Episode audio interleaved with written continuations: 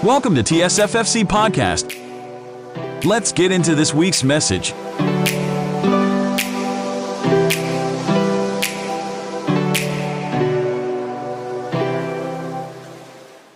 So, this uh, morning, I will be siguro parang introduction ito sa ating tema sa taong ito.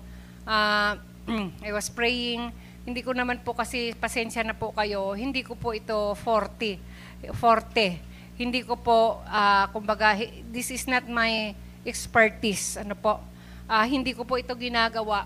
Nung buhay pa si Pastor Alan, hindi po ako nangingialam ma, nagtatanong lang siya sa akin, pero pagdating sa mga ganito, hindi ko po ito pinakikialaman. Si pastor po ang nagla, naggagawa nito. At ngayon, naisalin sa aking uh, uh, balikat itong responsibilidad, uh, itong paglalagay uh, ng tema sa ating uh, sa ating isang taon na pag uh, na paglalakbay um, yung journey po natin, spiritual journey po natin. At uh, thank God kasi last year, we have come up for at, uh, itong tema natin, Grow in the Lord, Spiritual Growth, Becoming like Christ. So itong taong ito, uh, sabi ko nga, gagawin na nating ano yan, life goal na habang buhay tayo, uh, naisin natin na lumago at the end of the road, makikita natin at makikita ng Diyos na nagiging kawangis na natin ang Panginoong Kristo sa ating pananalita, sa ating paggalaw, sa ating pag-isip, sa ating paggawa. Ano po? At hindi po nalalayo ang aking uh, ang uh, inimpress ng Panginoon sa akin. Yung tema natin for this year is uh, God's increasing in everything. Yung uh, paglawak itong itong February uh, increasing of God's love in our life. It's all about love. And then sa month of March, hindi ko po siya ma, maupuan eh ng isang ano lang at ma, ano ko lahat sa aking isip. Pinagpipray ko po, tama ba ito Lord? Ang month of March kasi ito ay ating uh, anniversary month. Anniversary month, tama po ba? No? ito ay um, uh, ang inimpress sa akin ay uh, worship. God's increase in our worship. So, purihin po ang Panginoon. At itong umagang ito, kumbaga parang mag-introduction po ako dito sa ating tema. At kanina po, binasa po ni uh, Sister Luz yung uh, talinhaga sa, sa aklat ni Marcos patungkol sa kaharian ng Diyos. Ano po? Ang ating theme verse actually ay nasa Isaiah chapter 9 verse 6 to 7.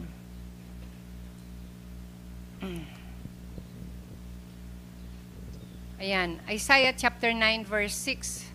Sapagkat isinilang, isinilang ang isang sanggol na lalaki para sa atin. Ibibigay sa kanya ang pagmamahala Ayun, pamamahala. At siya ay tatawaging kahangahangang tagapayo.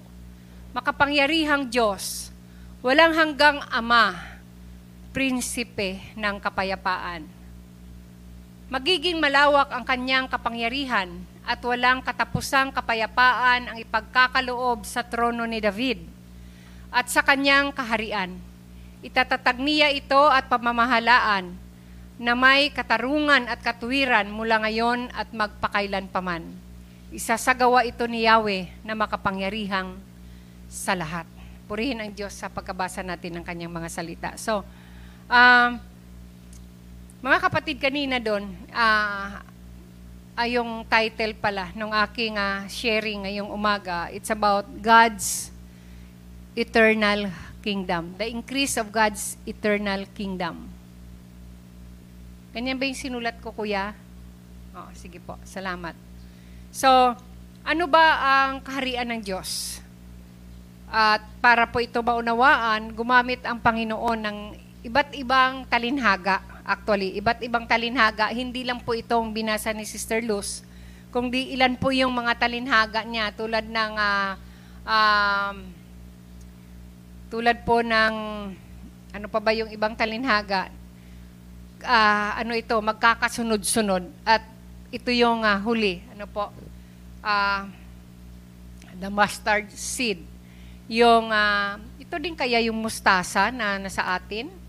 Hindi ay siguro, no, Sister Beth? Ito rin ay? Okay.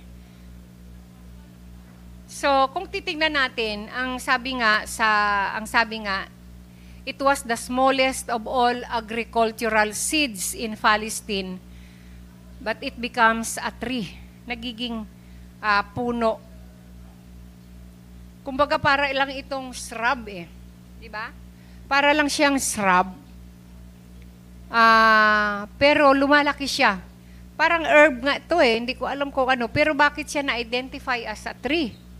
Kasi nga, ah, kakaiba. It grows to a height of 8 to 12 feet. Ano kaya ang height nito? Ha? 12? So lumalaki. Akalain mo yung mustasa. Can you imagine? Yung nabibili nating mustasa sa sa ano, sa dog dito, sa palengke. Eh, lang nun eh, di ba? Pinapalaki yun, ano nay? Kasi kung minsan makikita natin, meron siyang ah, sumusulpot na ano, no? Na sanga. Oo. Siguro pag pinabayaan yan at inalagaan ng mabuti, lalaki yan na magiging isang puno. Nakita na kayo nun? Ako hindi. Saan? Saan kayo nakakita? Oo nga. Oo. Pero, yung lumaki siya na parang puno, ay na, na puno, parang hindi ko pa nakita. Yung Sister Beth kasi nakapunta itong Israel eh. Nakapagtrabaho siya sa Jordan ba, Sister Beth? Na, dati. Israel mismo. Oo. So nakakita ka na ng puno ng mustasa doon. Hindi rin. Oo. Hanggang dyan lang, you know. Pero ayon sa nabasa natin, ito ay lumalaki at nagiging puno. Ano po? At ito ay yumayabong at nagiging tahanan ng mga ibon. Okay? Sila po ay ah, ah, nananahan doon sa mga sanga nitong anong ito. So kapansin-pansin na kaibahan nitong ah, itong buto ng mustasa. Ito po ay ah, hinalintulad sa kaharian o paghahari ng ating Diyos. Kung napapansin ninyo, ano po, ah, nung ah, isilang ang Panginoong Kristo, ang kanyang pagkasilang ay hindi ito binigyan ng kahalagahan. Hindi ito napansin ng mga tao, although ito ay kanilang sobrang inantay. Hindi siya nabigyan ng pansin. So, ganun din yung, eh, ganun din itong mustasang ito. Baka naman pag may hawak tayo nito at uh, nilip, inano ng hangin o kaya na ano tayo pag nalaglag, hindi na natin ito makita sa sobrang liit. Ano? So, ang, ang pagsilang sa Panginoong Kristo, hindi po siya, ah, although inaantay, hindi siya ganun karangya. Dahil nga ang mga Hudyo, ang kanilang inaantay, lahat sila, they were so eager, uh, waiting for the coming of the King or the Messiah and to reign, ano po, maghari at magtatag ng kaharian, pero ang kanyang pagdating, hindi siya welcome. Kasi, um, meron pong, mer- meron tayong nakita, meron tayong nakitang uh, uh, uh, pag uh, ng mga pastol, uh, pagbaba ng uh, uh, mga anghel at nagpuri, nagumawit sa pagsilang ng Panginoon, araw ng pagkasilang ng Panginoon. May dumating na mga pantas, pero para po uh, bigyan ito ng pansin ng bayang Israel, hindi po ganon. Hindi po ganon ang nangyari. So, pero nakita natin tulad ng mustasang ito, ito ay may kakayanan na lumaki, yumabong, at tumawag ng pansin ng mga tao. So, ganun din po ang nangyari sa uh, pagdating ng Panginoong Kristo sa pagtatag ng kanyang kaharian. Ang sabi doon sa ano sa binasa natin sa Isaiah, ang itatatag ng Diyos na karian ay walang hanggan. It's government. It's empire. Will forever expand and every moment will be better than the last. At yun po ay unti-unti nating napapatunayan at nararanasan. Amen po ba? Sa katotohanan po, yung paghahari ng Diyos sa buhay natin, sa umpisa parang hindi mo siya masyadong mararamdaman. Pero habang nandudoon tayo nagpapasailalim ng paghahari at pamamahala ng Diyos sa ating buhay, may napapansin tayong kakaiba sa ating buhay. May pagbabago na nangyayari. Hindi lang po si Isaiah, ano po, hindi lang si Propeta Isaiah. Ang sulat ni Propeta Isaiah ay nakafocus o nakasentro sa pag-asa na darating o kaya isis, o na isisilang ang Misyas o ang tagapagligtas mula sa angkan ni David. At lalaganap ang kanyang paghahari mula sa Israel hanggang sa mga hintil at magdadala sa kanila ng pagpapala na makilala ang totoong Diyos. Ang sabi po dito, nakafocus. The book of Isaiah focuses, ano po, doon po sa messianic hope, yung pag-asa ng pagkasilang ng tagapagligtas.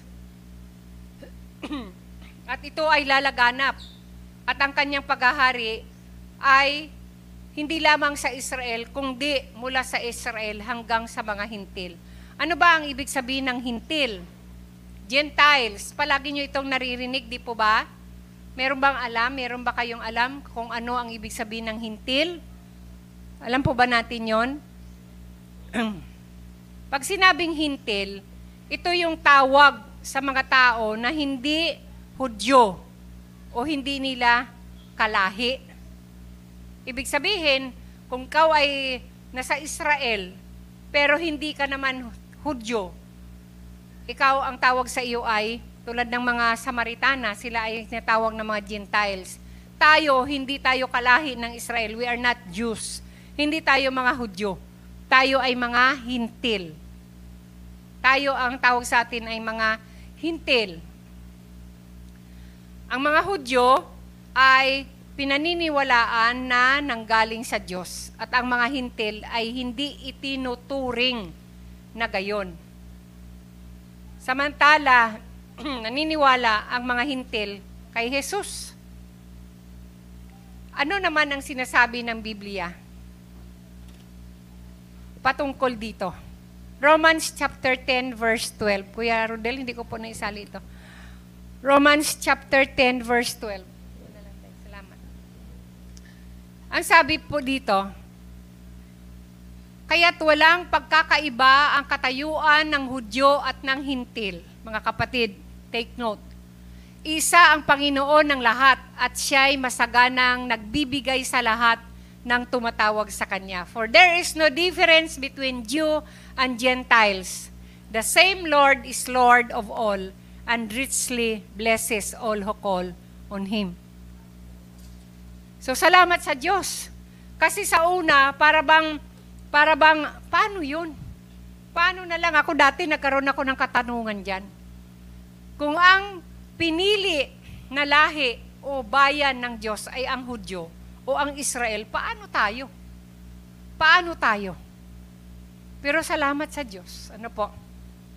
Kasi sabi nga, ni Pablo na dahil sa ginawa ng Panginoong Kristo sa krus ng Kalbaryo, sa kanyang muling pagkabuhay, wala nang hintil, wala nang hudyo, wala nang alipin, wala nang malaya, ang lahat ay pantay-pantay na. Wala nang Griego, lahat ay pantay-pantay na. Ano po? Dahil yan sa Panginoong Kristo. Kaya mga kapatid, walang hanggang pagsamba at pasasalamat sa Diyos. Thank you, Lord. Dahil kahit hindi tayo, kahit tayo ay mga hintil, tayo po ay binigyan. Sabi sa John chapter 1 verse uh, is it 12? we were given the privilege or the right to be called children of God. Kuya, tingnan mo nga yan sa John chapter 1 verse 12. To them, subalit ang lahat ng tumanggap at sumampalataya sa Kanya ay binigyan niya ng karapatang maging mga anak ng Diyos. So ako po ay uh, sobrang, uh, we are so blessed, ano po, that we are privileged and uh, given the right to be called children of God. Because we believe that Jesus is the only begotten Son of God, whom He sent in the world to save us from our sin. And we receive Him in our hearts as our Lord and Savior. Glory to God. Palakpakan po natin ang ating Panginoong Diyos. Hindi po tayo kaiba sa mga Hudyo. Pantay-pantay na po tayo sa harapan ng Diyos. And ito po ang isang pagpapala We are so blessed that we belong to the kingdom of God, that we are under the government of God, of our Lord Jesus Christ. Hindi pa kayo nagagalak na kayo ay uh, nasa ilalim ng pamamahala at gobyerno, ano, pag, pag sinabing gobyerno, pamamahala at kaharian ng Diyos. Sabi nga, we are a chosen people, a royal priesthood, hindi po tayo, kumbaga sa pagkain, hindi lang po tayo ordinary. Hindi po tayo special. Pero tayo ay ano, super special. Ano pa ba ang sobra sa special? Ano po? Glory to God. So, sabi ko kanina, hindi lang po si Isaiah ang nagpahayag patungkol sa paghahari na itatatag ng Diyos sa pamamagitan ng Panginoong Kristo tingnan po natin ang uh, kung paanong nagpahayag ang Diyos sa buhay ni Daniel. Daniel chapter 2 verse 44.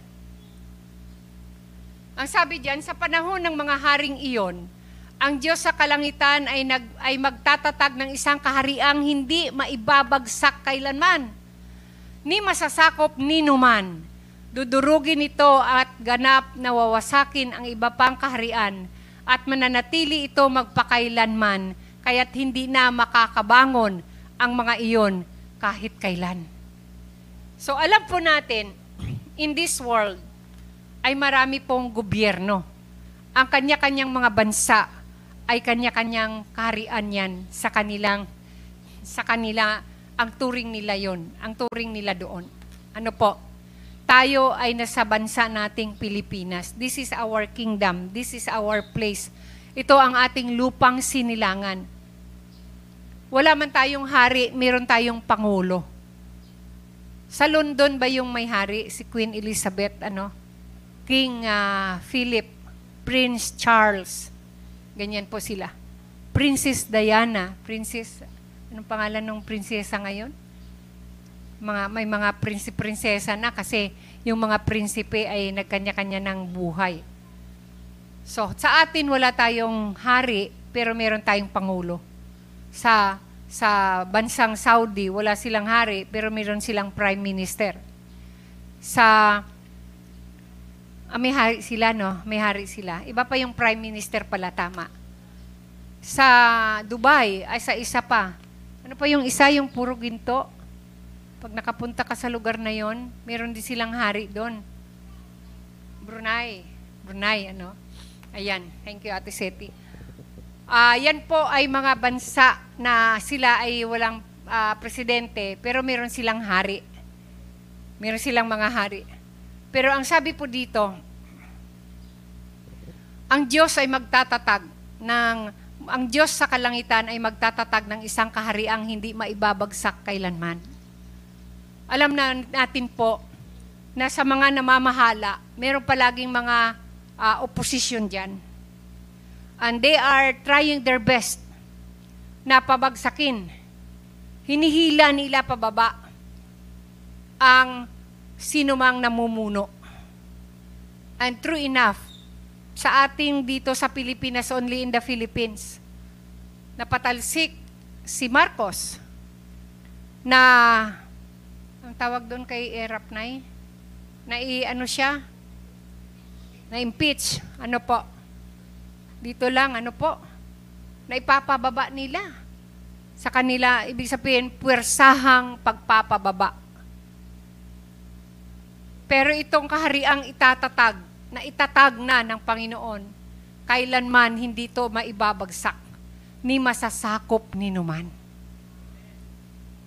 And for that, we are secured. Secured ang buhay natin sa ilalim ng kapamahalaan ng ating Diyos. And we have this hope. Meron tayong pag-asa na hindi po tayo masasakop.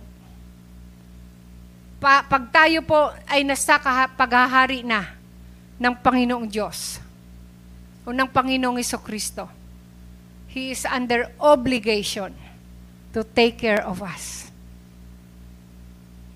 Ang kanyang mamamayan ay kanyang, ang sabi doon, of the increase of His government and of peace. Kapayapaan. Ngayon, sino mang itayo, sino mang mailuklok, walang kapayapaan. Diyan lang sa sibuyas na yan, yung presyo ng sibuyas, ng sibuyas na yan eh, nagbigay na ng masyadong kaguluhan. Sila-sila mismo, doon sa itaas. Ngayon, presyo naman ng sukal, tapos bigas, tapos, ha? Itlog. Ano po? Ngunit salamat sa Diyos. Tingnan natin sa Daniel chapter 4 verses 1 to 3. Ano ang sinasabi sa kahariang ito? Siyempre, yung hindi agad-agad, ano? Nung kapanahunan nila Daniel, hindi po naniniwala ang haring ni Bukadnisar sa Diyos na sinasamba nila Daniel. Ito po yung uh, istorya nito ni Daniel. Itong uh, chapter 4. Ito po ay yung matapos ng uh, managinip ang hari at ininterpret ni Daniel. Tapos ito naman sa chapter 4, ito naman yung uh, gumawa sila ng batas na walang sasamba sa anumang Diyos o kanino mang Diyos, kundi sa haring ni Bukadnisar lang sasamba at siya ay pinagawa ng malaking uh, rebulto. At dito po ang lahat ng mga tao sa, sa sakupan ng Babylonia, lahat ng bayan ng Babylonia ay sasamba sa rebultong ito. At nakita natin na mayroong uh, kasamahan si Daniel na hindi sumamba at sila ay inihagis doon sa pugon. Ngunit hindi sila nasunog ang nasunog ay yung naghagis sa kanila.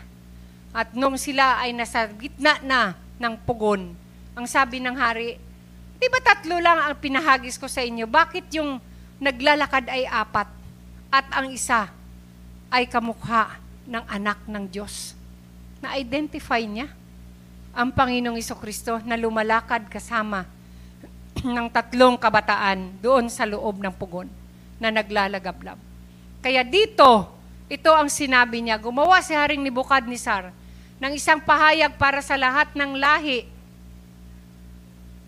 Nga po, He sent the following messages o message to the people of all nations, races, and languages in the world. Isang pahayag para sa lahat ng lahi, bansa at wika sa buong daigdig. Ibig sabihin, ganun ang tingin niya sa sarili niya. That he is that powerful. Siya yung ganyan ka, ganyan ka, kamakapangyarihan ang tingin ni, Bukad, ni Nebukadnezar sa kanyang sarili. Ganito ang sinasaad, kapayapaan nawa ang sumainyo. Greetings! Next verse, kuya. Buong kagalakang ipinapahayag ko sa inyo ang mga kababalaghang kababalaghan at himala na ipinakita sa akin ng kataas-taasang Diyos, the Supreme God. Ang kanyang kababalaghan ay kamangha-mangha at kagilagilalas ang mga himala. Walang hanggan ang kanyang kaharian. Makapangyarihang niya, kapangyarihan niya'y magpakailan man. How great are the wonders God shows us. How powerful are the miracles He performs. God is King forever. He will rule for all time. Amen. Isang hindi mananampalataya na hari. Ngunit dahil sa kagila-gilalas ng mga himala at kamangamanghang gawa ng Diyos, siya po ay kumilala. At hindi lang yon. Nagpadala siya ng sulat at mensahe. Sa lahat ng kanyang sinasasakupan, ibig ba sabihin nito, nasasakop niyang buong daigdig? At kanyang pinadalhan, sabi doon, ibig sabihin siguro sa lahat ng mga kapwa niya hari, gusto niyang ipaalam kung ano ang nangyari at kung ano yung nasaksihan niya, nakita niya at nalaman niya patungkol sa Diyos ng Israel. At siya po ay nagpahayag na ang Diyos na ito, ang kanyang kaharian at kapangyarihan ay magpakailan paman. Praise the Lord. Dako po tayo kuya sa verse 34 hanggang verse 37.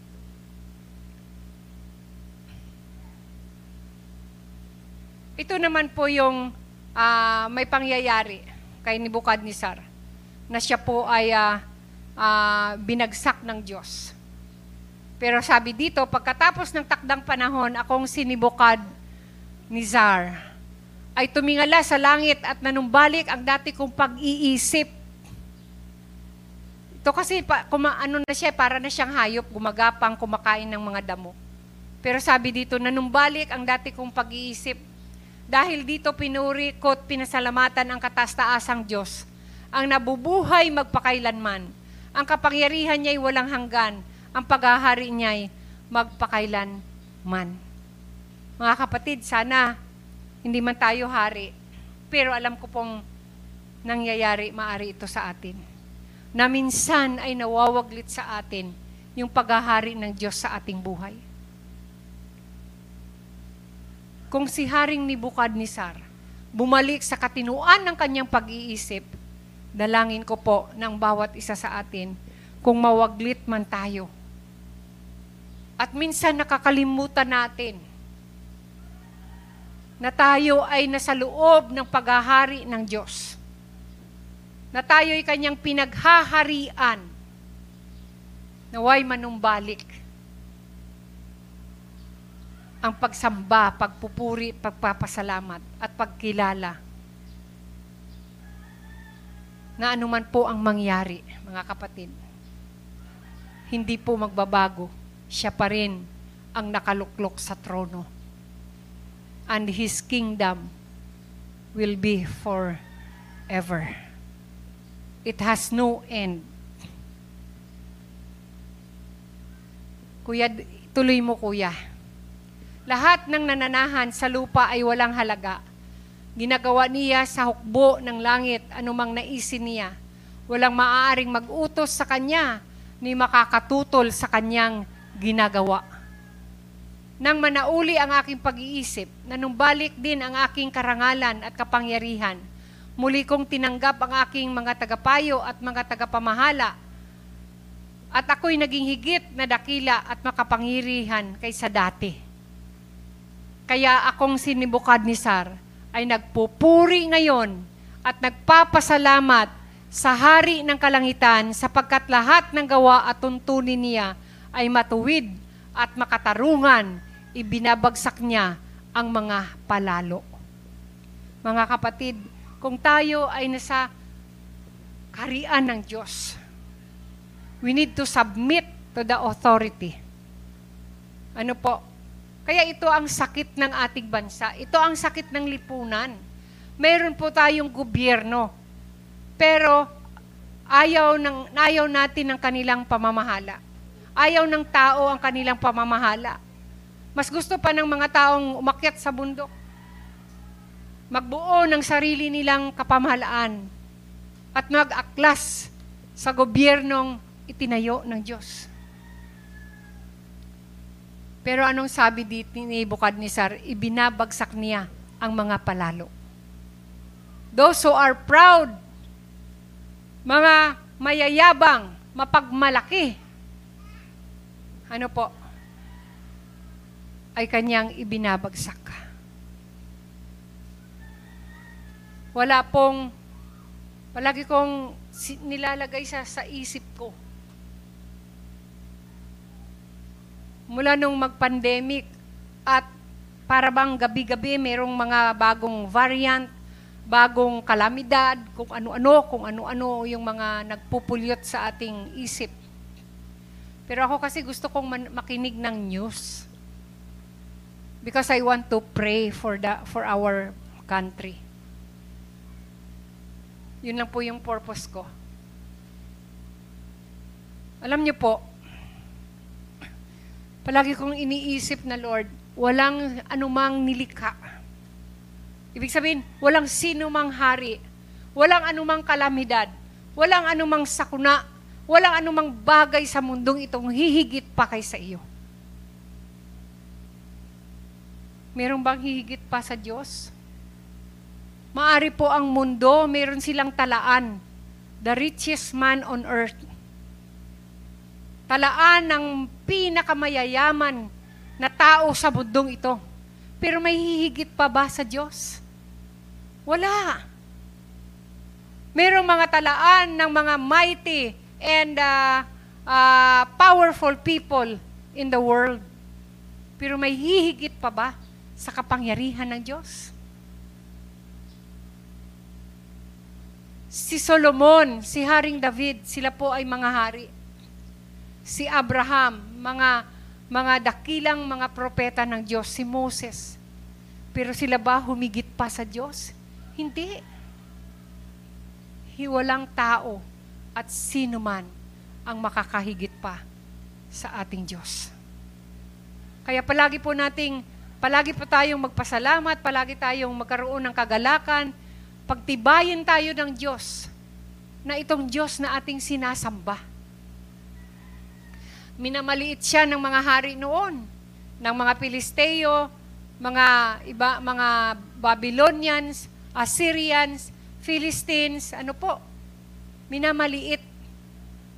Nung kapanahunan ng ating Panginoong Heso Kristo, tayo ay ang, ang, ang Israel ay nasasakop, they were under the Roman Empire. Gobyerno ng Romano. Naranasan natin na tayo ay uh, mabihag ng daang taon sa ilalim ng kamay ng mga Kastila. Pero mga kapatid, there is always God's way of setting us free napapalaya tayo ng Diyos. At yung mga taong yun na sumakop sa atin, ibinagsak sila ng Panginoong Diyos. Purihin po at ngayon meron tayong sariling atin. Ano po, nakakatayo na po ang Pilipinas sa sarili niyang mga paa. Ito na po, ibang hari na po ito. Hindi na po si King Nebuchadnezzar, ito po ay nasa ilalim na ni King Darius at buhay pa po sila Daniel.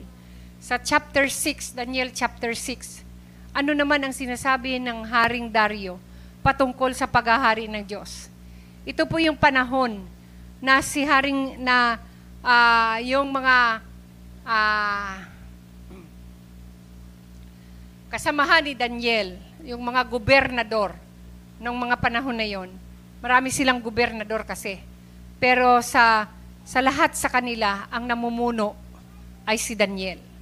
Tapos siya yung, kumbaga, siya yung uh, uh, kanang kamay ng hari. Kaya lang yung kanyang mga kasamahan ay talagang tuso at marumi ang pag-iisip. Nainggit sila kay Daniel. Paano ba natin mapapatalsik tong taong ito? Kasi hindi naman si Daniel, ano eh, hindi naman siya kalahi nila. Siya ay Hebreo. Kalahi siya ng mga Hudyo, ano po. Pero ito sila, hindi. Kaya, Gumawa sila ng batas at pinaamyendahan nila sa hari na sa loob ng tatlumpong araw, walang ibang sasamba sa kanyang Diyos maliban sa hari. Kasi ang mga hari, sinasambayan dati. So natuwa naman sa sa suggestion nitong mga mga kasamahan ni Daniel na gobernador. Pinirmahan ng hari, nilagdaan niya yung batas na yon. Pero si Daniel ay nagpatuloy sa kanyang nakaugalian ng ginagawa ang manalangin sa Diyos na totoo. At ginagawa pa niya ito ng tatlong beses. Siyempre, nahuli siya. At ang katapat nito ay pag lalagay o pagtatapon ng sino mang mahuhuling nananalangin sa ibang Diyos maliban doon sa hari, maliban sa, pa, sa, sa pagdulog sa hari o pagsamba sa hari, si Daniel po ay tinapon sa kulungan ng mga leon. Wala pong magawa ang hari kahit na gano'n niya kamahal si Daniel dahil nilagdaan niya na, nasulat na. Wala nang makapagbabago. Kaya mga kapatid, huwag nating iismulin ang salita ng Diyos. Kung anong nasusulat yan, nasusulat na yan at iyan ay magaganap. Kung ito sulat ng hari ay hindi nababali, paano ang sulat ng Diyos? Ang sabi po doon sa Daniel chapter 6 verse 26. Inuutos ko sa lahat ng aking mga nasasakupan na matakot at gumalang sa Diyos ni Daniel. Ito po yung utos ni Haring Darius. Sapagkat siya ang Diyos na buhay at mananatili magpakailanman. Hindi mawawasak ang kanyang kaharian at mananatili habang panahon ang kanyang kapangyarihan. It was a decree from another king na nakasaksi din po ng kapangyarihan ng Diyos sa pamamagitan ng buhay na patutuo ni Daniel na hindi po siya nilapa ng mga leon. Siya po ay nabuhay dahil tinikom ng Diyos ang bibig ng mga leon kaya hindi po siya namatay. At dahil dito, dahil dito, sumampalataya siya lalo sa Diyos. Naniwala siya at gumawa pa po siya ng batas. Ang sabi niya, sa lahat ng aking nasasakupan, matakot at gumalang sa Diyos ni Daniel. Sapagkat siya ang Diyos na buhay. Hindi niya po nakita ang Diyos. Remember, God is spirit. He has no form. Wala po siyang hugis, wala po siyang anyo. Kaya hindi po natin siya pwedeng ihambing sa ano pamang bagay at atin pong luluhuran at sasambahin. God is spirit. But King Darius acknowledged that he is alive. Siya ay buhay. Wala man siyang nakitang Diyos ni Daniel, pero kanyang pinatutuhanan na ang Diyos ni Daniel ay buhay, kaya dapat ang lahat ay matakot at gumalang sa Diyos ni Daniel. Siya ay mananatili magpakailanman, magpakailanman. Hindi mawawasak ang kanyang kaharian. Nobody can destroy the kingdom of God nor can conquer His kingdom. At mananatili habang panahon ang kanyang kapangyarihan. Mga kapatid, Huwag nating ismulin ang haring nakaluklok. Na para ba tayong walang hari kapag nabubuhay?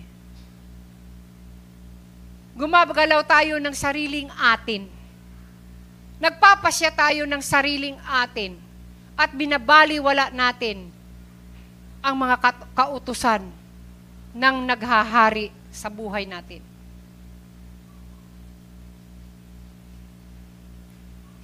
Kaya sabi ng Panginoon, Panginoon, Panginoon, Panginoon. Sabi ng Panginoon, lumayas kayo sa harap ko, hindi ko kayo kilala. Mga kapatid, mabigat. Mabigat na habang tumatawag ka, Panginoon, Panginoon. Tapos sasabihin ni Lord, I don't know you. Bakit?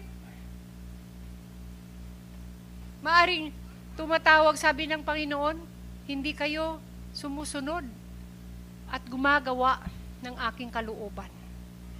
Totoo, tumatawag kayo sa akin. Nagpapalayas pa kayo. Sabi ninyo, nagpapagaling, nagpapalayas kayo ng demonyo sa pangalan ko. Pwedeng mangyari po yun. Pero wala sa puso. Iba ang motibo. Mga kapatid,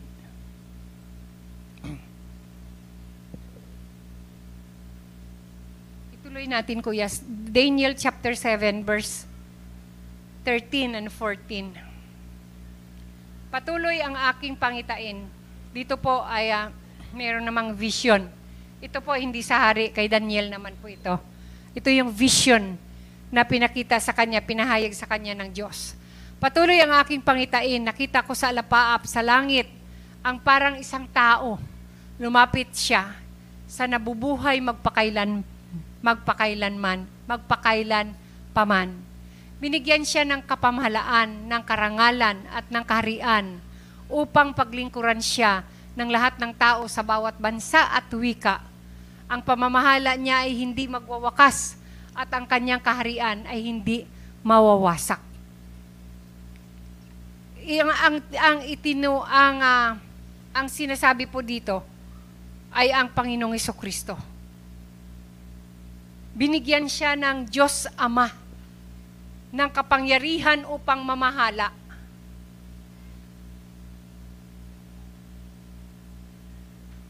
Sa lahat ng bansa, sa lahat ng wika, ibig sabihin, walang inchik, walang koreano, walang bibida-bida dito.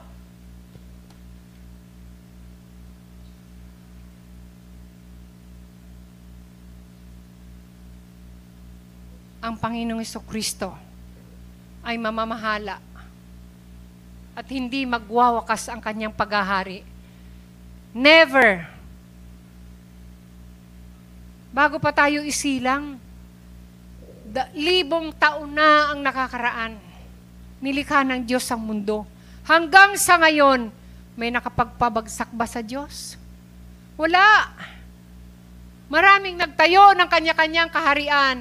Maraming nagtatayo, mga kapatid, ng iba't ibang reliyon.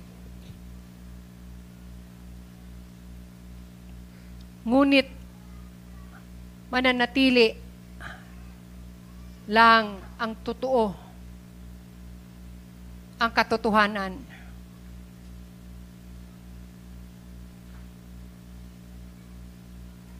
Sabi ng Panginoon, nasabi ng Panginoong Yesus, If I will be lifted up, I will draw all men unto me. Ano ba ang ating saysay sa kaharian ng Diyos? Itataas natin ang kanyang pangalan Itong mga haring ito, hindi sila natatakot. Kahit alam ng ibang mga hari na kanilang ng, na, na, ng ibang kaharian, na sila ay mga hintil, ibig sabihin hindi sila naniniwala sa totoong Diyos, ano po? Pero hindi sila natatakot magpapato, magpatotoo. Itayo, ano ang ginagawa nating patutuo? Bilang mamamayan ng kaharian ng Diyos. Tinataas ba natin ang ating hari? Pinagmamalaki ba natin ang hari ng ating buhay? Baka hanggang istorya lang din tayo. Baka hanggang pakikinig lang din tayo. Hindi ko rin alam eh. Bakit dinadala ako ng Diyos sa ganitong pangangaral? Dahil ako mismo ay kinakausap ng Diyos. Na sa mga huling araw na tayo mga kapatid, ang lahat, ang lahat ng nasusulat sa Biblia ay nangyayari na. Cashless society. Halos hindi na ginagamit ang pera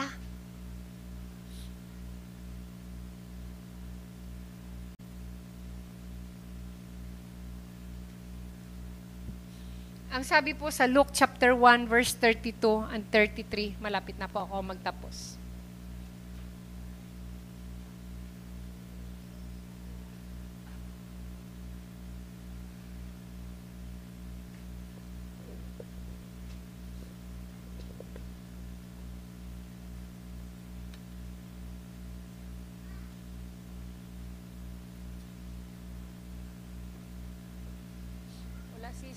Wala akong dala. Luke chapter 1 verse 32, siya ay magiging dakila at tatawaging anak ng kataas-taasang Diyos. Ibibigay sa kanya ng Panginoong Diyos ang trono ng kanyang amang si David upang maghari sa angkan ni Jacob magpakailanman. Ang kanyang paghahari ay pangwalang hanggan. So alam po natin, the one who gives the authority and the one who brought us this king is God the Father.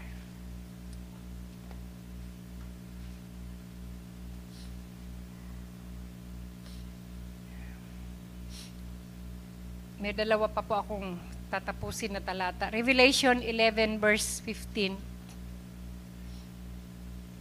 Hinipan ang ikapitong anghel ng ikapitong anghel ang kanyang trompeta at mula sa langit ay may mamala, malalakas na tinig na nagsabi, Ang paghahari sa sanlibutan ay inilipat na kay Kristo na ating Panginoon. Maghahari siya magpakailan man.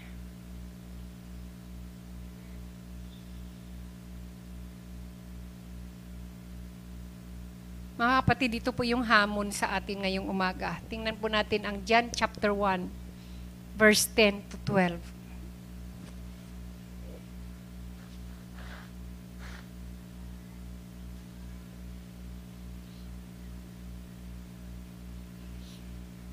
Dumating ang salita sa sanlibutan, ngunit hindi siya kinilala ng sanlibutang ito na nilikha sa pamamagitan niya. Pumunta siya sa kanyang bayan, ngunit hindi siya tinanggap ng sarili niyang kababayan. Subalit ang lahat ng tumanggap at sumampalataya sa kanya ay binigyan niya ng karapatang maging mga anak ng Diyos. Ito po yung istorya natin. Sa Romans po, sa aklat ng Roma, sinasabi po diyan na tinanggihan ng kanyang sariling bayan ang Panginoong Kristo. Kaya tayo, tayo na kinilala siya at sumampalataya sa Kanya, tayo yung Kanyang, ay Kanyang uh, tinanggap. Kasi tinanggihan siya ng Kanyang sariling bayan. Kung saan siya dumating para sa kanila, ay hindi sila, ay hindi nila siya tinanggap. Mga kapatid, ang bayan ng Israel, tulad ng nasabi ko kanina, ay nananabik na dumating. Na dumating sa kanilang na dumating na sa kanilang kapanahunan ang Misyas na tagapagligtas. Pero ang sabi diyan, nang dumating na ang Panginoon, nangaral at nagturo sa kanila kung paano mamuhay sa ilalim ng paghahari ng Diyos, hindi nila ito matanggap. Diba? Ang dami-daming sumusunod sa Kanya.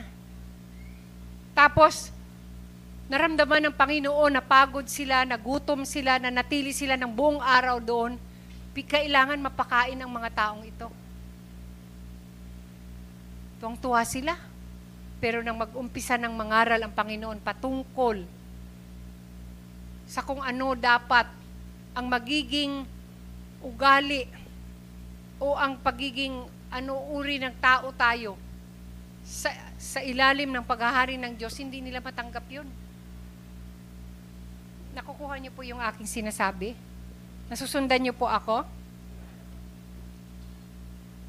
Tayo ngayon sa ating kapanahunan, tinanggap na natin ang Panginoong Iso Kristo bilang hari ng ating buhay. Ako tinanggap po ang Panginoon.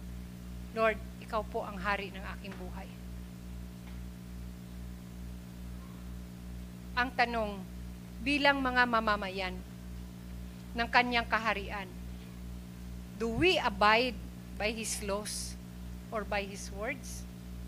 Tayo ba, tayo ba na kinikilala natin na tayo ay mamamayan? Gusto niyo ba mamamayan kayo ng kadiliman?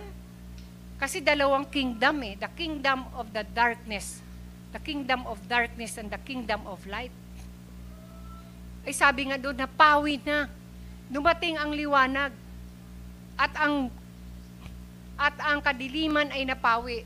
at kailanman hindi madadaig ng kadiliman ang liwanag. Nadala-dala ng Panginoong Kristo at hindi lang kundi siya mismo yung liwanag na dumating.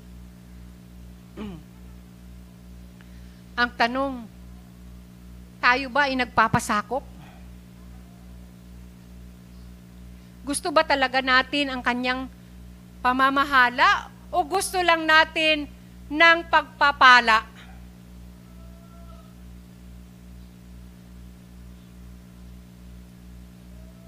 Parang ganun naman talaga yun eh.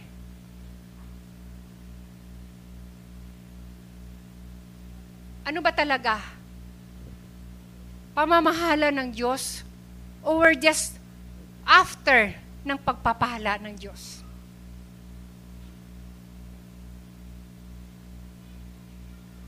Of the increase of His government, there shall be no end. Government and peace, there shall be no end. Mga kapatid, walang hanggan yun. Pero do we really allow God to rule over our lives? Kaya nga, ma, ma, kaya nga mahalaga yung pagtanggap sa Panginoon. Nasasabihin natin, Nakilang Ama, salamat po sa inyong mga salita.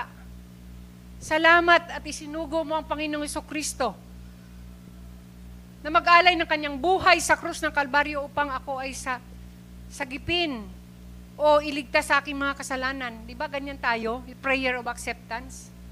Patawarin niyo po ako, Panginoon, sa aking mga kasalanan.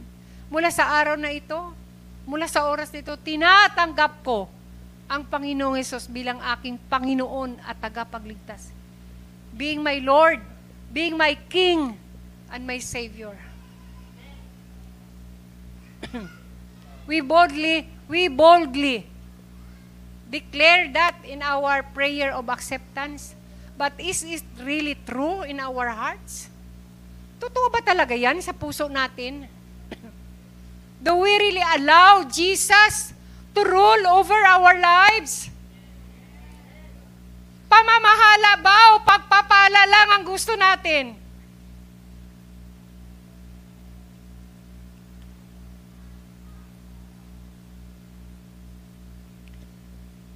Whether we like it or not, the kingdom of God will increase. His empire of grace will be forever because it has no end. Pero, mga kapatid, sumusunod ba tayo sa agos ng pamamahala ng Diyos?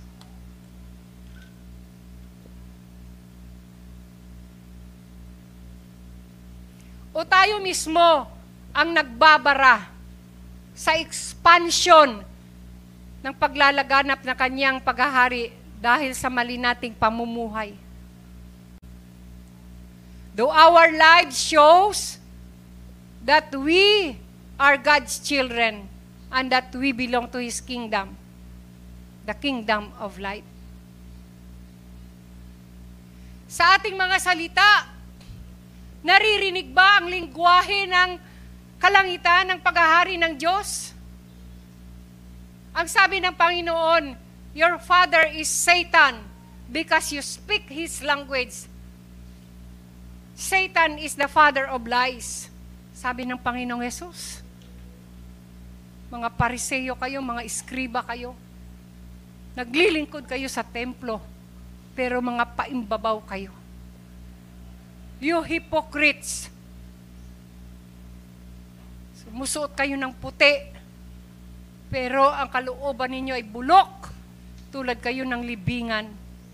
That is how radical Jesus preach. Mga kapatid, nagpapasakop ba talaga tayo sa pamamahala sa gobyerno ng Diyos? O mas masahol pa tayo sa mamamayan ng Pilipinas.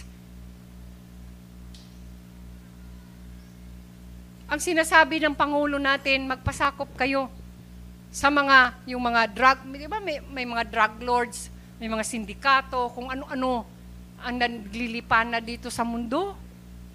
Ah, sa atin lang mismong bayan, Ah, sa bansa lang natin? Masasabi ba natin na sila ay mga Pilipino tunay? Pilipino ka nga talaga. Pero saan ka nagpapasakop? Kristiyano tayo. Sinasabi ko, ako ay Kristiyano. But do I speak the language of the kingdom? Ano ba lingwahe ng, ng kaharian ng Diyos? Katotohanan. Hindi pagsisinungaling. Hindi pandaraya. Hindi kabuktutan. Hindi malalaswang mga salita.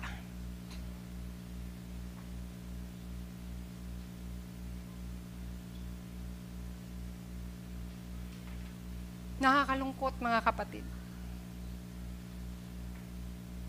Ang sarap lang sabihin, I am a child of God. Sa mga awit natin, sinasabi natin, I am a child of God. I'm free.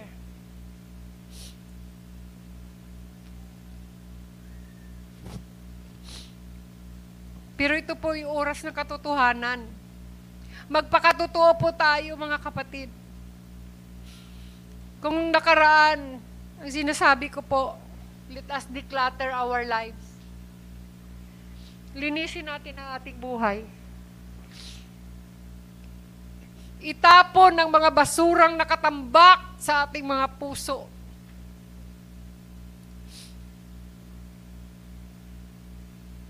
Si Satanas kasi magbabasura yan, kaya he deserve all the garbage in our lives.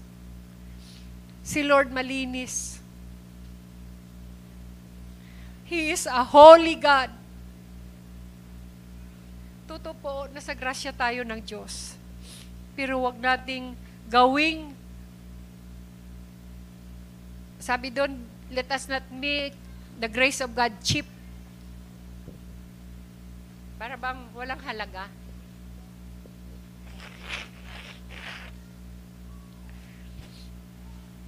Mga kapatid, ang liwanag mula sa Diyos.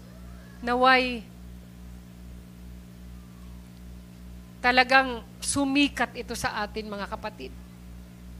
Bakit maraming tao? Parang hindi ko naman nakikita sa iyo ang liwanag ng Diyos. Nasaan kasi yung liwanag na yon?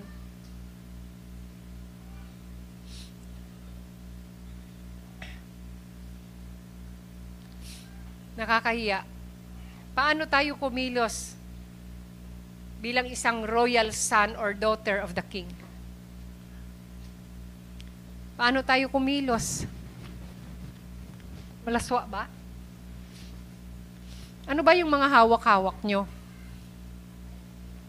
Bilang anak ng Diyos. Baka hanggang ngayon, meron pa kayong mga bilog dyan sa inyong mga kamay. Paggabi, umuupo kayo sa lamesa at iyan ang inyong kaharap.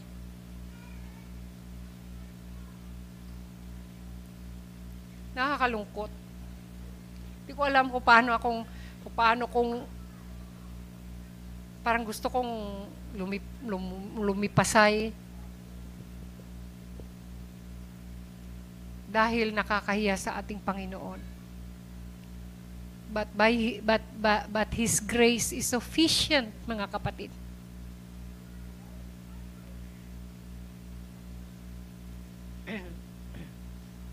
Ang kanyang biyaya ay sapat. Mayaman. Sabi nga, di ba, sabi ko pa lagi sa inyo, there is no deeper sin, pain, that God is not deeper still. Walang malala, mas malala, malalang kasalanan na hindi kayang malalim pa diyan ng Panginoon.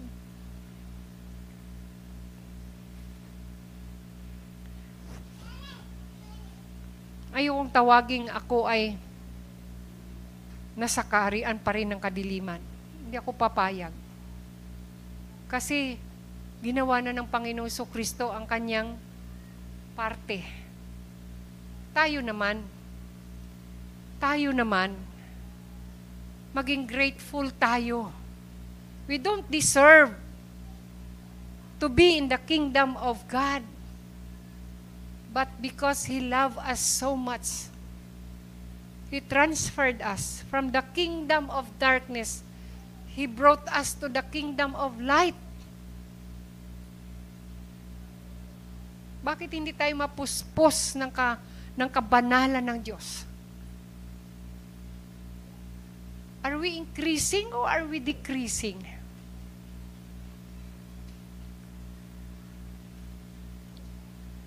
Bilang mga anak ng Diyos, ano pa rin ba ang laman ng ating kaisipan? Ako ay believe kasi na ang salita ng Diyos ay apoy na siyang susunog sa lahat ng karumihan. Kung tayo man ay ginto, hindi tayo dalisay hanggat hindi tayo nasusunog ng salita ng Diyos. At matanggal lahat ng karumihan, mabakbak ang lahat ng mga nakakapit na karumihan sa ating buhay. Mga kapatid, anytime Jesus is coming soon.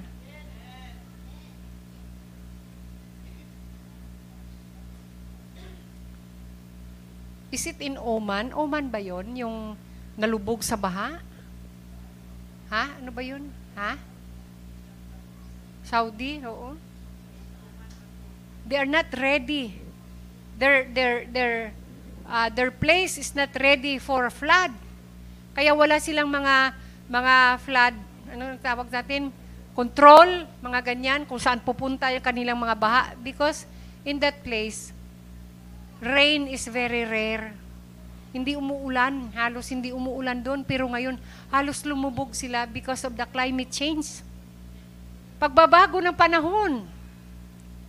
Meron ba makaka, makakatigil sa pagbabago ng panahon? Iba na ang takbo ng panahon, mga kapatid. Yung mga dati, istorya lang naririnig natin, mga national ID, kung ano-ano Si, si Marcos, kagagaling lang sa ibang bansa, nakikipagpulong. They're looking for lunas para sa kaguluhan ng buong daigdig. At kailangan nilang magkasundo. At iyan yung tinatawag na one world government. Hindi ba tayo hindi ba tayo nakikinig? Hindi ba tayo observant sa mga nangyayari sa ating kapaligiran? Ang lahat ng yan ay hudyat na malapit nang dumating ang Panginoon. The issue is that, kailan siya darating? Hindi po. Ang darating at darating ang Panginoon, ang issue po, are we ready? Handa ba tayo? Are we watching? Are we watchful? Mapagmatyag ba tayo? At naghahanda ba talaga tayo? O are we so confident na, alam nyo yon masyado ng, uh, anong tawag, familiar. Over familiarity. Ganyan po ang kasalanan ni Pedro. Masyado na siyang familiar, masyado nang palagay ang kanyang loob sa Panginoong Iso Kristo. Kaya pag nagsalita siya, hey, hindi mo po ako kalaro, no? Panginoon mo ako. Di ba sa mga bata? Masyadong familiar sila, yung mga apo natin, anak natin, na kapag nakipag-usap sa atin, akala mo eh,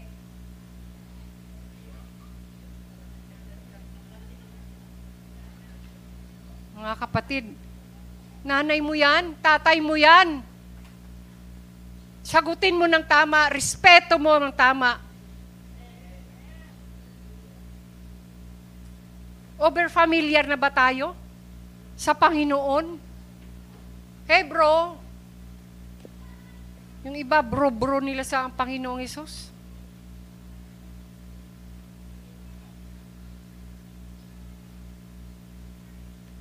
Marunong tayong ilagay ang ating sarili kung saan tayo naroon. Ang sabi ng Panginoon kay Job, bakit nandoon ka ba nung tinayo ko ang nilikain ko ang mundo?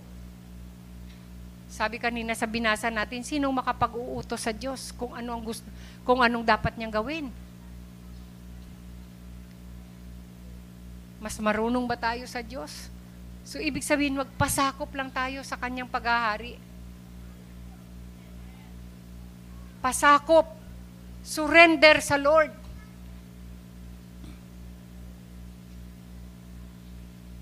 Wala na ba talaga? Wala bang kapangyarihan ang salita sa atin? Dahil masyado na tayong familiar, ang narinig ko na yan. Ganyan-ganyan lang yan si pastora, maya-maya magagalit na, maya-maya magaganito yan. Familiar na masyado. Hindi na wala nang dating ang salita sa, ng Diyos sa puso natin. Napaglabas natin, paglabas natin, kung tayo chismosa, pagpasok natin dito, ganun pa rin tayo paglabas. Punong-puno tayo ng galit pagpasok dito, wala lang ba halaga ang salita ng Diyos na paglabas natin, lalo pa tayong uminit doon sa taong kagalit natin pagdating natin sa bahay? Hindi po. Dapat may nangyayari.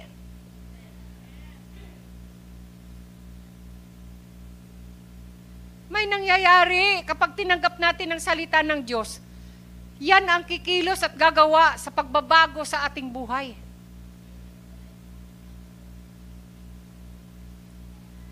Kung kinikilala natin ang Panginoong Iso Kristo, hindi lang po sa istorya, kundi sa puso at ipamakikita sa ating mga gawa, sa ating pamumuhay, mga kapatid. Ito na po ang pinakamasayang buhay sa buong mundo. Pero kung ito lang to, tayo, nakikinig lang tayo at hindi naman natin pinapamuhay, masasabi kong we are living the worst life. Kasi nakikipaglukuhan lang pala tayo. Sabi ni James, sabi ng Santiago, you're just deceiving yourselves. Niluluko mo lang yung sarili mo na pagkatapos mong magsalamin, nakita mong meron kang uling dyan, hindi mo tinanggal, lumakad ka, yung uling nandyan pa rin, sino niloko mo? Ibang tao, sarili po natin. Pero salamat sa Diyos, palagi po ang Diyos ay mahabagin. Punong-puno ng biyaya, Ilang taon na ba tayong kinakausap ng Diyos? Bakit hindi tayo makawala? Sa mga bagay-bagay na dating inalok lang sa atin ng kaaway, ay ngayon hindi na niya mababawi. Inalok lang ng kaaway yan, ngayon inari na nating tunay. Ay ba mga kapatid, sino ba ang naghahari sa buhay natin? Para yan talaga ay manatili sa buhay natin?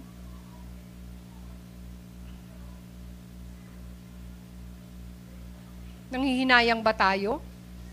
May panghihinayang ba tayo?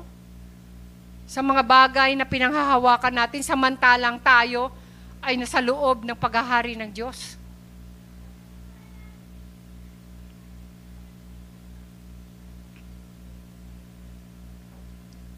Purihin po ang Panginoon. Naway, hindi tayo nagbabara, naghahadlang sa paglalaganap ng paghahari ng pamamahala sa isang pamamahala na, kat, na makatwiran, sa isang pamamahala na mapayapa. Mga kapatid, pag may kaguluhan, sino bang gumagawa? Si Lord. Ang kanyang pamamahala, walang kaguluhan. There is an increase in His government and, and in His peace and of His peace. Dahil pinapairal niya ito sa tamang hustisya. Purihin po ang Panginoong Diyos. Tayo ay manalangin. Dakilang Ama, maraming salamat po sa mga sandaling ito. Lord, walang anumang bagay na hindi niyo po kayang i-conquer sa aming mga buhay. Let this morning be a morning of awareness. Na Lord, hindi lang po kami nagpapasakop dito po sa The Shepherd of Faith Family Church. Kung di, Lord, nagpapasakop kami sa inyong pamamahala. We are under your lordship. You are our King. And we need to give the due respect and honor and worship before your presence. Maraming salamat po, dakilang Ama. Naway patuloy kang mangusap sa bawat isa sa amin. Mula sa akin, Lord, hanggang sa bawat isa, Panginoon. dalhin mo kami sa aming pag-uwi. Dala-dala ang mga katanungan na dapat po naming sagutin ng makatotohanan upang mapalaya kami. Kung paanong napalaya na kami ng Panginoong Kristo. Lord, sa araw-araw ng aming pamumuhay sa mundong ito, may mga tanikala at may mga silo ang Diablo. At minsan, Lord, nasisilo ang iba sa amin. Kaya, Panginoon, hayaan niyo po ng salita mo sa tulong at kapangyarihan ng banal na Espiritu Santo ay tunay na siyang kumikilos, gumagawa at nagmamaniobra sa aming mga buhay. Purihin ka, dakilang Diyos. In Jesus' name. Amen. Lord to God, palakpakan po natin ang ating Diyos. Thank you, Lord.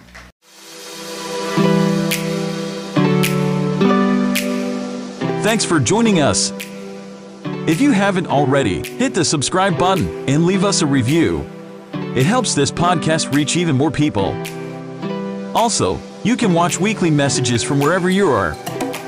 Head over to tsffc.online.church. And a special thanks who give generously to help us produce weekly content like this. God bless you, and we'll see you next week.